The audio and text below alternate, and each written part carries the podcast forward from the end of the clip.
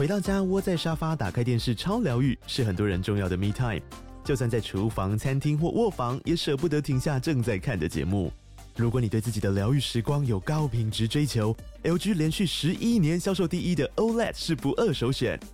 OLED 价格亲民又高质感的 A3 经典系列智慧电视，支援杜比世界与杜比全景声，追大场面的戏剧超过瘾。现在 LG 推出限量优惠，购买五十五寸 OLED A3 电视，再带一台二十七寸的 StandBy Me 闺蜜机，只要六万多块。StandBy Me 闺蜜机内建 Netflix、Disney Plus 等影音平台，可以摆床边、餐桌，甚至顶楼露台，家中每处都可以成为你的专属娱乐空间。快到资讯栏了解活动详情，用最舒服的姿势把 LG 电视看起来。本集是由桃子电力电子锁赞助播出。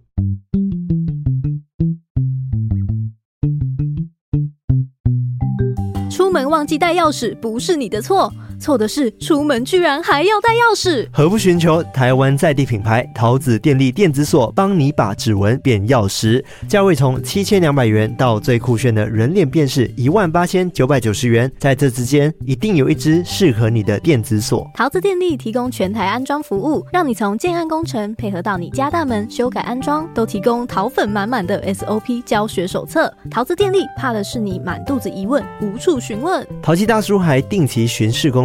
帮桃粉把关品质，全都是满满的细节，满满的信任感。因为桃子电力永远相信，一只好的电子锁能让你用很久，而一间用心经营的品牌会陪你一辈子。现在也有桃粉自己人优惠活动，简约款限定，只要由专员评估确认可以安装，并说出我是康纳卡拉的自己人，就送桃粉价值一千两百元的电子锁专用配件。赶快点击资讯栏链接，或是加入桃子电力电子锁的 Line App 吧。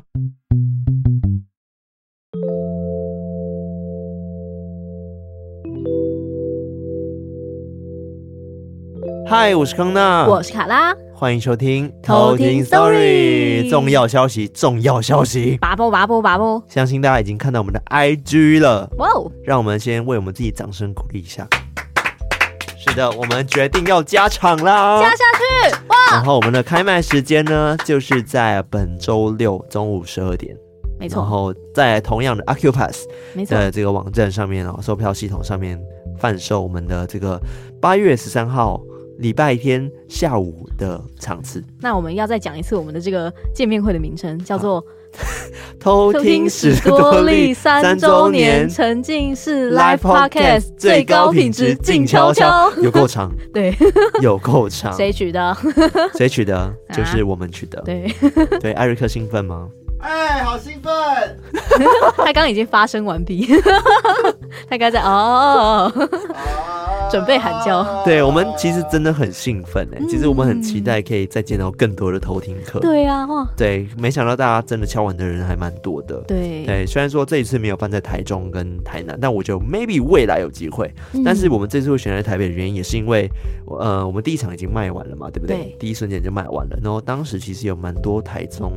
也有一些中南部人已经买票了，对，然后特别上来，我们有想过，就是如果开在中南部的话，对他们来说其实是非常不公平的。对，对他们想说，哦，我已经买下去了，对啊，你们怎么可以这样子？我退票，退票。没有，没有。然后我们就是觉得我们要加场，因为台北其实也很多人没有买到票，对，所以我们就决定就是加在同个场地。然后刚好这样子，我们可以延续昨晚的那些器材，就不用再重新租借一次，对，还不用撤场，还不用撤场，这样对我们来说 CP 值也比较高啦，不会真的亏到死，这样子对啊，也不会是一次性这样。对，然后就是非常感谢这次的 crew 们，然后大家都非常努力，嗯、然后我们也期待这一次可以带来很不错的演出给大家看。没错，非常的期待。我们开卖时间再讲一次，就是在七月八号礼拜六中午十二点，会在我们的 Accupass，就是我们之前有 PO 过的那个同个网址，对，同一个连接，对，然后下面出现哎一个新的场次，嗯，然后给它点下去。然后就买爆它，好不好？对，再让我们感受一次那个秒杀的啊！好了，那个嘴巴软一点哦。对，我不，我不，我不敢讲什么了。对，就是希望可以卖的好，可以卖完就好，可以卖完就好。对，对对，不用秒杀，不用秒杀，卖完就好，好吗？没错，没错。对，但是我知道很多人上次没抢到，所以这次机会来了，欢迎大家给他抢好哈。对，我们这次的用心准备，希望更多人可以看到，绝对值回票价。没错。好。那今天是我们的偷听客 story，偷听客 story，那一样是四则鬼故事带给大家。嗯，哎、讲到偷听客 story，上次的偷听客 story 的回馈很好哎、嗯，我没想到大家会觉得那故事那么恐怖哎、对啊，因为我们听了那么多故事嘛，对。都没有想到说，哎，到底是哪一些故事会这么对大家的口味？对，但上一批就是回馈特多，然后很多人就是想说他听完睡不着啊，然后就是做噩梦啊，我就觉得哇，有那么恐怖哦？对啊，因为我们反而还觉得就是有金戒指的那一个那一批也很可怕，对，就上上集的偷听客 story，我个人觉得比较可怕，对我也是，对，但没想到大家会觉得上集的很可怕，嗯，对，反正就是大家口味好难琢磨，对啊，或者是可能灵体不同，他们的感受也不同，因为不是说哦，你说。那个故事的主角灵体，他们的强度可能比较强。对，然后因为不是说在听故事的时候，那个灵体本人会来听吗？对，所以可能因此就大家的感受比较强。懂懂懂，就跟之前 Polar 来过那一集一样。对，好了，那今天四位投稿者呢，他们分别叫做，我这边有两位，第一位叫做咸咸。很咸的咸，应该是吧？哦，很咸，盈盈，咸咸盈盈，盈盈。对，然后另外一位叫做江江，哎，又是江江哦，江江又是你，对，就是同一位江江。嗯，然后浅贤说呢，想让偷听史多利念出自己的亲身经历，感觉一定很不一样，好期待，爱心啊。对，然后江江留言说。你们好，我又来啦！我是江江，第一次在偷听客社区分享小短篇的故事，就让康纳选上了江江，哎，又是我选上了，赞！对，他说平时真的很忙，但是再忙，时间一到，我一定会戴上耳机听最新集数。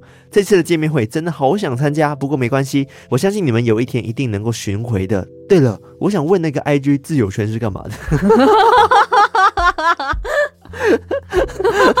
他说没有啦，就顺带一提而已。我我知道你们很忙，他最后补这句话。那个自由圈其实就是我们会分享一些生活的东西，就是只有赞助人才看到，但是你们可能没有看到东西，是因为我们没有在分享。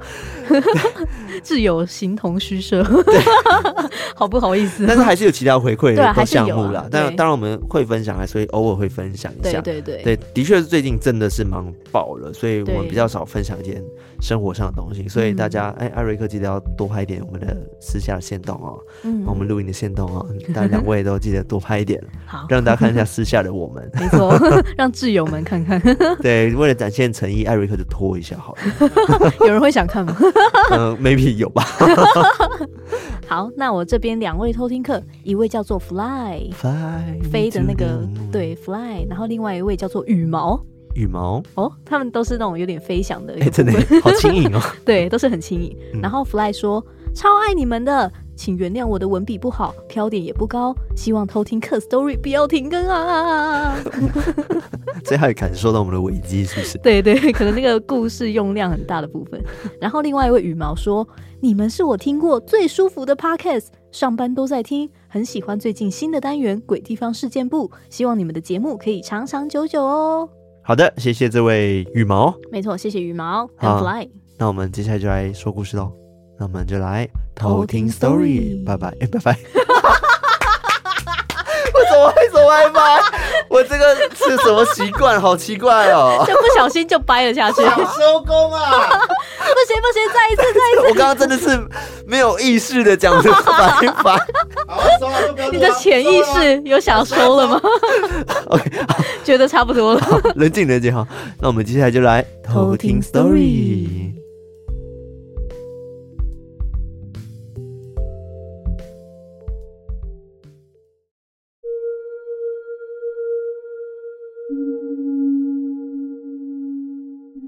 故事一，那个他。这件事大约发生在我国中一年级的时候。当时我还住在嘉义老家，老家的格局是老式的三合院。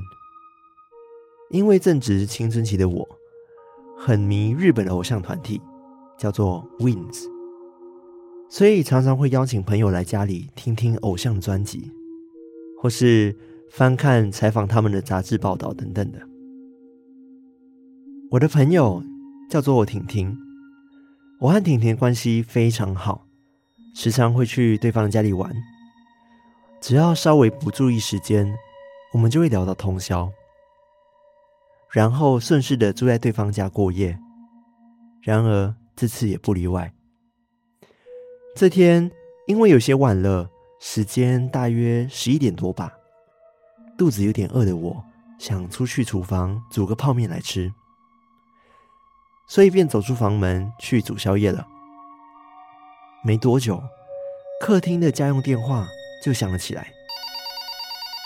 我将电话接起来一听，原来是婷婷的家人说要找她，我便将电话话筒搁在一边，就去房间打开门，看着婷婷说道：“哎，有你的电话哎，你家人打来的。”这时，婷婷她背向着我坐在床上，听到我叫她之后，才缓缓的转身。抬起头看着我，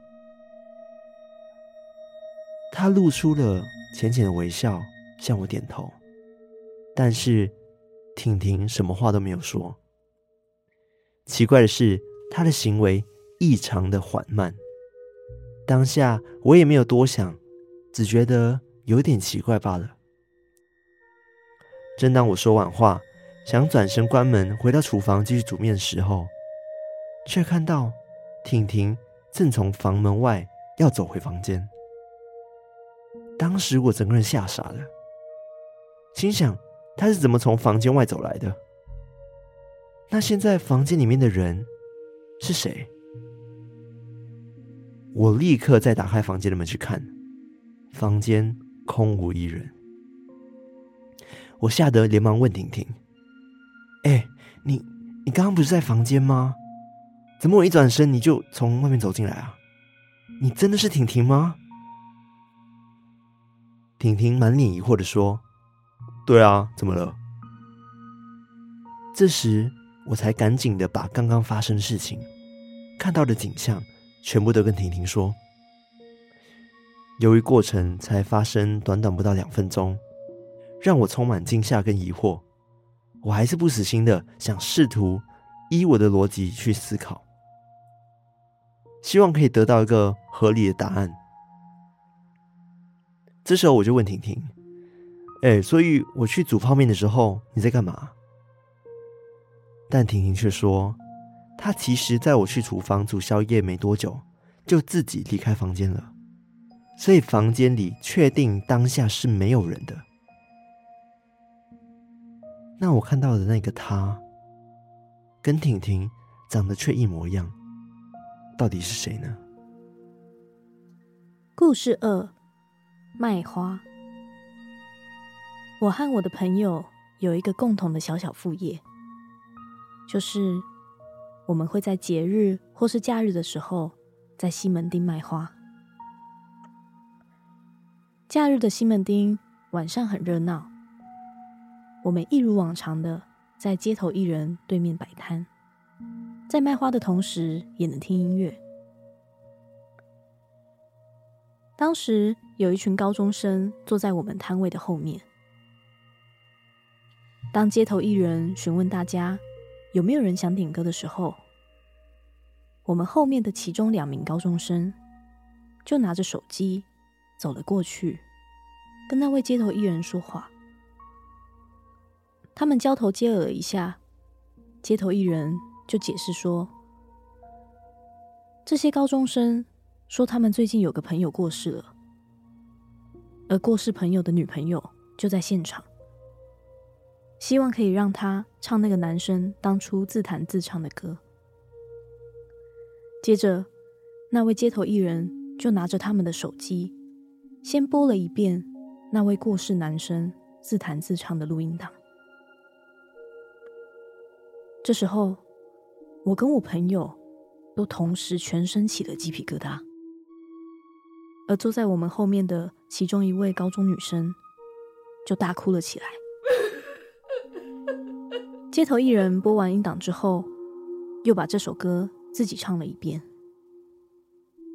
我们回头看了看那个高中女生，实在于心不忍，所以我和我朋友就送她一杯我们做的花。也给他一个安慰的抱抱，但奇怪的是，我朋友抱完他之后，没多久就开始头痛。我以为是他着凉了，就买止痛药给他吃。而之后，我们也提早收摊回家休息了。结果到了隔天晚上，他就算吃了药，人还是很不舒服。因为他们家的人体质都比较特殊，后来他就直接去找老师收惊，才比较舒服。而老师也给了他一张符，要他回家画了之后擦手擦脸，而他也把我叫去他家，跟他一起擦手擦脸。我也不以为意的照做了。而在结束之后，他才跟我说，前一天晚上，他一抱住那个在哭的高中女生的时候，他脑中马上浮现那名高中女生的男朋友车祸过世的画面，所以他才感到非常不舒服。后来去问了老师之后，他说他是被耍掉了。后来收收金也就没事。这时候我就问他，那为什么我也要用浮水擦脸呢？我又没事。他犹豫了很久之后，才跟我说，其实是前几天晚上，他哥哥看到我的背后跟了两个中年男子，黑黑灰灰的人影，但不知道为什么他们会跟着我，所以不敢跟我说，怕我会害怕，所以才趁这个机会让我洗浮水，看能不能让他们离开。后来。他也提醒我最近要早一点回家，有可能是因为我们摆摊都太晚回家了，所以才会被灵体跟上。过了两天，我遇到他哥哥的时候，就请他再帮我看一下。他就说已经没有再看到那两个灵体了。故事三：员工旅游。这件事情已经大约是发生在十几年前了。那时候进入大公司里的一个小部门上班，办公室里的人相处都很融洽。当时我是处理文书的，坐在我对面的是一个会计小姐，她有一个很酷的男朋友，是属于我们办公室里的仓库管理员。第一次见面的时候，我会以为她的男友是在混的。认识之后才发现，其实他是一个面恶心善的大男孩。这个男生跟我同年纪，他叫做丸子。就这样子，我们办公室里面的小部门相处起来就像是一个大家庭的感觉，偶尔也会一起出去玩或是吃饭。我们的公司有个很棒的福利，就是员工旅游了。当初听到有这个旅游的时候，我们大家早早就在计划怎么玩、怎么分配房间之类的。但永远忘不了的那一天是我的生日，但是我跟我的另一半吵架了，所以我的好朋友们就带我去唱歌啊、吃饭。到一半的时候，突然我的另一半打来，他用很沉重的口气说：“环子在家里面昏倒了，现在在加护病房。”我当时听到了也很慌，因为我的另一半跟丸子其实也是很好很好的朋友，所以我知道他一定很难过。后来了解了一下，丸子休息的时间都蛮晚的，那天一直到下午，家人觉得很不寻常，上楼叫他的时候，才发现他已经口吐白沫的倒在床边，医院说是脑血管瘤破裂。而且已经倒下一段时间了，并延误了黄金治疗期，情况很不乐观。丸子的女友非常的自责，因为刚好前一天他们在吵架，所以也在冷战。他认为如果没有冷战的话，是不是就能在第一时间发现了？就这样子，丸子的时间暂停了。大家虽然很难过，但。上班的生活还是得过下去。眼看员工旅游在一个月就要到了，大家都很期待奇迹可以发生，甚至也很常到加护病房去看丸子，跟他说希望你可以一起去玩等等的话。后来我们也透过高人的指点，让我们去城隍庙找人，什么方法都去试试看。但是到了员工旅游那一天，奇迹都没有发生。由于丸子的事情有影响到我的另一半，所以他老早就放弃了名额。但是我们房间是四人房，所以我还是坚持的带着我的小妹一起去走走。小妹的男朋友也是办公室的男丁，另外一位则是我的男性闺蜜。就这样子，我们四个人心情很差的就去了员工旅游。事情发生在第二天的饭店。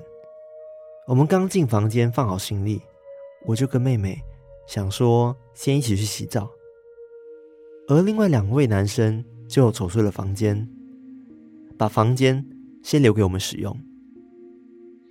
由于我们的浴室的门是毛玻璃，我跟我妹妹洗到一半的时候，突然有个黑影从毛玻璃走过去。当下我们以为是哪一个男生回来了，但是仔细看。发现房间里面一个人影都没有。这时候，我们赶快洗好澡，走出来看，心想：如果是他们回来的话，应该也不可能那么安静，也那么快离开这里吧。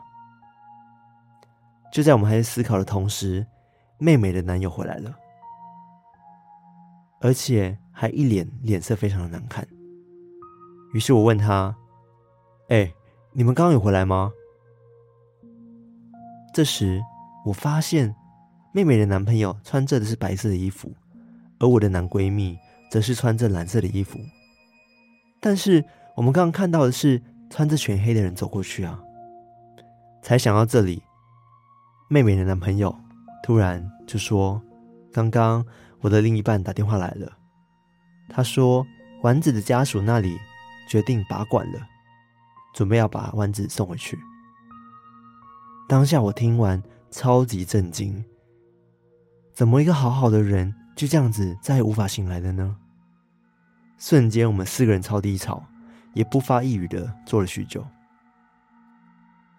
这时候我们也互相提醒说：“好了，不要多想了，赶快休息。”我们才赶紧整理好，准备入睡。刚躺下没多久，妹妹轻轻的叫了我一句，她说：“姐，你睡了吗？好像有人在敲门呢。”但是我什么都没听见啊。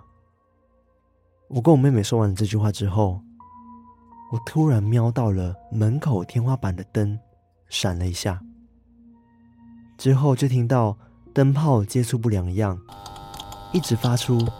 滋滋的声音。这时，妹妹突然用被子盖住自己的头，并说着：“她一直听到有人在门口敲门。”这时，我已经开始觉得很毛了。我开始念起了佛号，念了十来句。我发现我自己全身起了鸡皮疙瘩。我鼓起勇气想看看四周，结果发现一个像李子的平头。身穿全黑一团，像个人一样的样子，就站在我的脚边，吓得我赶紧叫了房间另外两个男生，而妹妹整个人就躲进被窝里面了。这时候我嘴里还一直念着佛号，就这样子，什么时候睡着，我根本都不知道。早上醒来的时候，我全身觉得很不舒服。我马上问了同房的两个人，对于昨晚真的完全一点印象都没有吗？也没听到任何声音吗？结果这两个男生反应都一样，他们说他们什么都没听到，而且睡得特别好，仿佛就我跟我妹妹是处在不同空间似的。但是我们心里都知道，或许丸子真的依照规定来了吧。故事四：目不转睛。这个故事是发生在我们的老家。我们家是那种一到节庆期间，就会把家里跟门外放一些摆饰来应景的家。就在二零二一年那年的万圣节，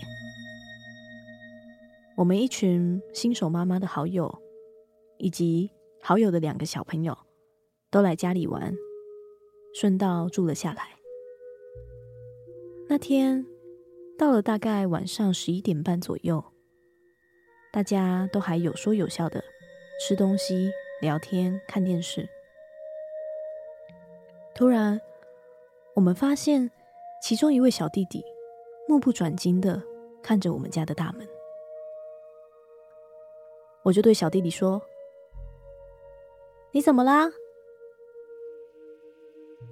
但小弟弟一样看着大门，一动也不动。我就往他的方向看去，心想他应该是在看我们家的小巫婆造型的装饰。喜欢看的话，就给他看吧。后来过了十分钟之后，那位小弟弟一样还是盯着大门，而大人们也开始发现小弟弟不动的状态。所以他的妈妈就赶快过去把他给摇醒，他才突然眼睛往我们这边看。而就在这个同时，挂在我们大门上的那个小巫婆造型的装饰就掉落在地上。在我们还来不及搞清楚状况的时候，突然我们家里的一个玩具打字机就说了：“你好”，并且。就从放杂物的柜子上掉了下来，而掉在地上之后，还不忘的说：“拜拜。”当下，我们全部的人都傻在那边。但这奇怪的状况竟然还没结束，我们突然听到厨房有动静，接着就出现了一声尖笑声。但是大家都在客厅。根本就没有人在厨房。当下，我们所有人都非常害怕。过了几分钟之后，才敢进去厨房看。我们竟然看到门帘被硬生生的扯了下来。而当下，我妈打开了那个玩具打字机，却发现里面根本没有电池。当天晚上，因为我们都被吓到，所以。大家都睡不好，也说好要把这些装饰品还有玩具全部都拿去丢掉。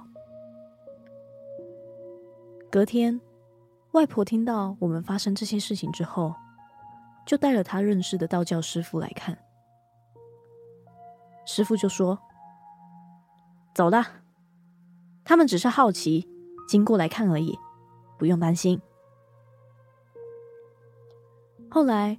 我们也问了那个小弟弟，他当时到底看到了什么？但他回答不记得了。虽然当下我还有拍照存证，但师傅看了照片之后，劝告我还是把它删掉。而就在我把照片删掉之后，后来也没发生什么事了。这就是我的故事。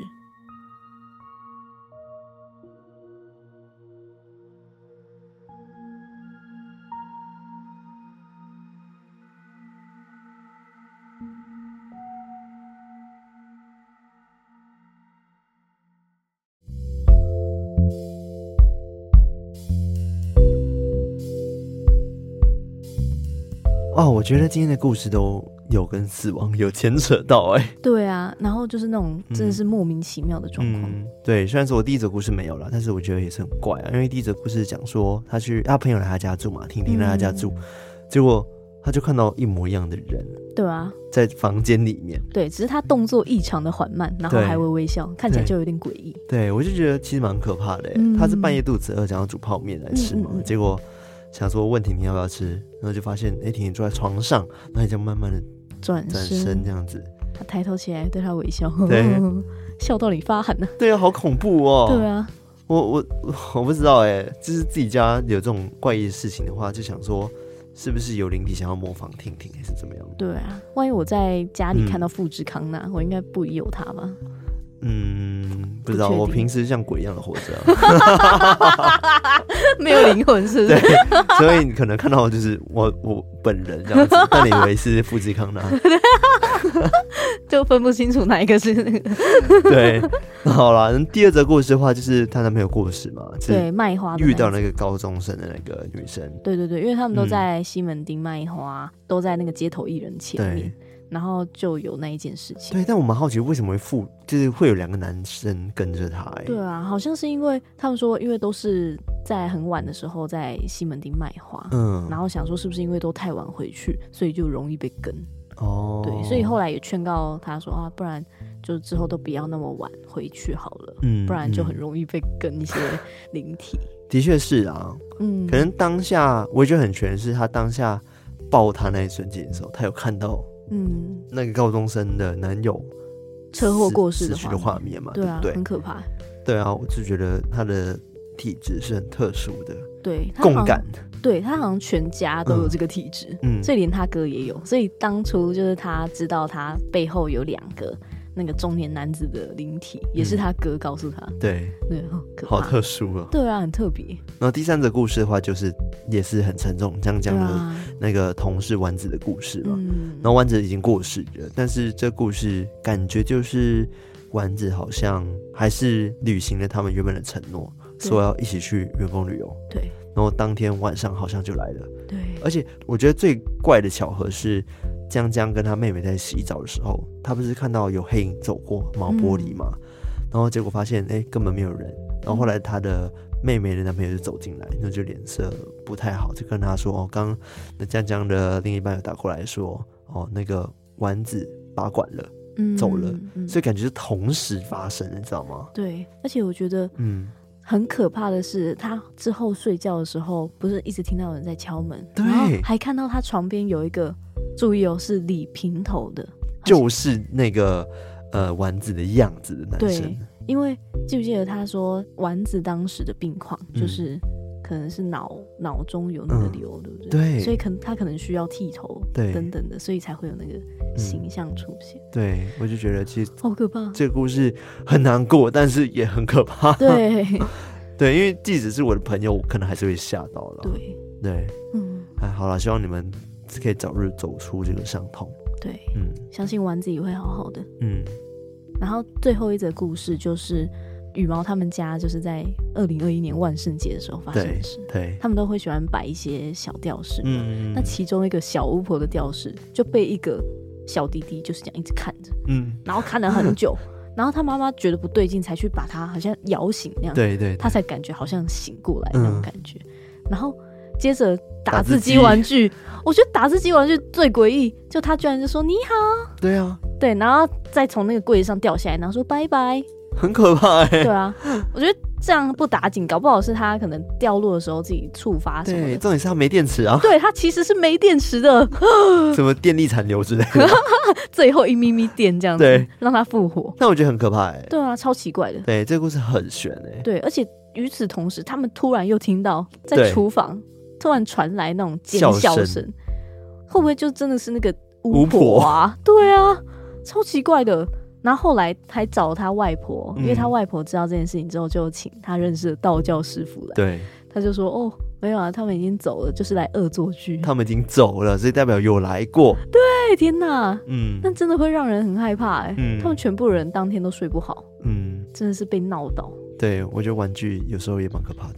对啊，嗯对，是像上次我给大家看我的拉拉，嗯，真的很可怕。我觉得蛮可爱的啦。不，就是我觉得超可怕，很害怕。后来有个头听客私讯我，然后他也传给我，然后他有那个小波，哦。然后我就发现他眼睛是一样的，这个是同系列的耶。哦，天哪，那个是大概很有相认。三十年前的玩具然后我们居然是有同系列的玩具，我觉得好棒哦，同一批，好想他们相认哦。对啊，他们可以远端视讯啊。对，只是我不知道为什么么 我的拉拉它现在灰头土脸的这样子。嗯，毕竟你把它放在柜子很久。对，然后就黏黏的这样子，哎呀好恶因为可能是太热，然然后后它脸又是塑胶的嘛，对，可能有一点融化，哎呀，好可怕。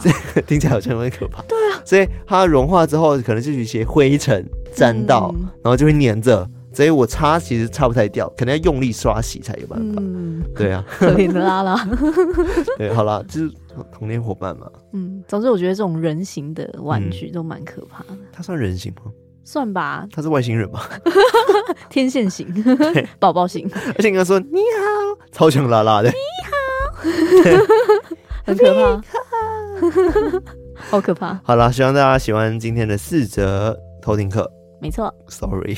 嗯，偷听课，Sorry。是的，那最后还是要提醒一下大家，我们的三周年沉浸式 Live Podcast 最高品质静悄悄的这个活动呢，已经确定加场了。没错，对，就是在我们的八月十四号礼拜天下午场。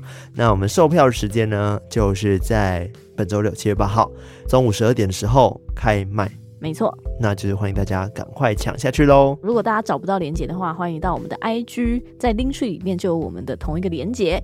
嗯，基本上找到我们的地方都会有连接。对，我们会让它一直出现。对，即使是有人已经安抚我说：“你看，不会卖不出去嘛，都秒杀了。”我还是会做噩梦。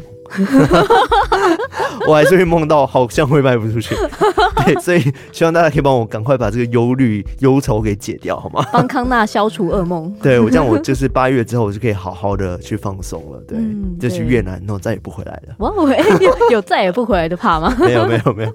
好了，那我们今天就到这边喽。那喜欢我们节目的话，记得我们的 IG、我们的 Facebook，还有我们的 Discord，加入我们成为我们的偷听好邻居。然后再来在各大收听 Podcast 平台，Apple Podcast、Spotify、KKBOX、MixerBox。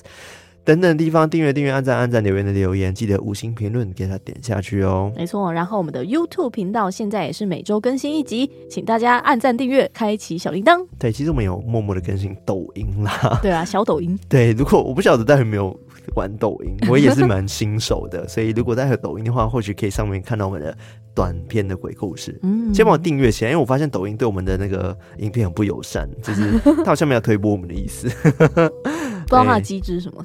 不知道哎、欸，反正我就很不熟悉。欢迎大家就是给他订阅起来喽。没错，那最后还是要提醒大家投稿，投故事给我们。那我们投稿箱呢，就是在我们的 IG 上面也有，然后节目资讯栏下面也有，到处都有。好，那我们今天到这边，我们下次再来偷听 story，拜拜。拜拜。